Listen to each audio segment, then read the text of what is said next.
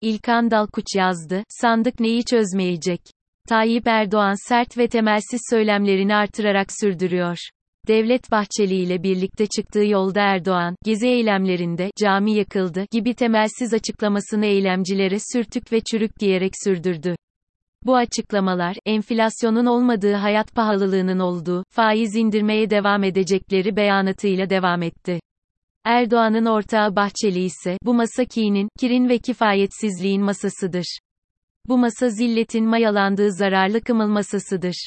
Bizim ayaklarına çıyanların tutunduğu masamız yoktur, derken, enflasyonu vicdansızlara, ajanlara bağlıyordu. Bütün bu söylemlere Ekonomi Bakanı Nurettin Nebati ise, biz bir yol ayrımına gittik. Enflasyonla birlikte büyümeyi tercih ettik. Yoksa enflasyonu düşürmek için çok sert tedbirler alabilirdik. Yüksek faiz artışı yapardık. O zaman üretim dururdu. Kur korumalı TL'ye geçerek bir yandan doları frenledik. Diğer yandan üretimi ve büyümeyi tercih ettik. Bu sistemden dar gelirliler hariç üretici firmalar, ihracatçılar kâr ediyorlar, şeklinde pervasız ama dürüst açıklamasıyla katkı yaptı. İktidar neden çözemez? Bütün bu söylemlerin neticesinde bir durum değerlendirmesi yapılmalıdır. Mevcut iktidarın elinde kalan bir şey yoktur. Alternatif, farklı senaryo, şapkadan çıkacak tavşan yoktur. İktidarın elindeki tek barut zaten uyguladığı yanlış politikalardır. Bu politikalarla da geçmişten farklı bir netice ortaya çıkmayacaktır. Erdoğan'ı anlamaya çalışmanın, tevil etmenin, izah etmenin işlevi, faydası yoktur. Türkiye ekonomik, toplumsal, psikolojik açıdan korkunç bir noktadadır.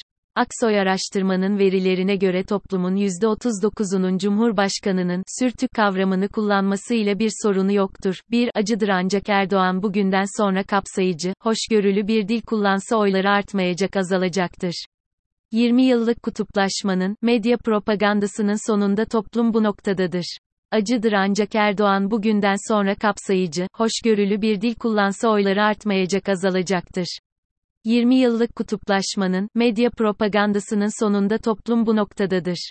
Ekonomide iktidar enflasyon ile fiilen mücadele etmediğini, aksine yükselen fiyatlardan kendi sorumluluğunu atmak adına fırsatçılarla, vicdansızlarla, ajanlarla mücadele ettiğini kabul etmiş durumdadır. Bugün Merkez Bankası faizleri artsa da piyasalar olumsuz etkisi olumlu etkisinden fazla olacaktır.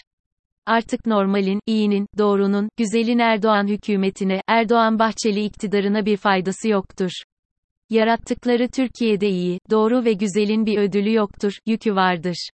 Erdoğan hükümetinin kendisi açısından kutuplaşma ve sertleşme en doğru yoldur.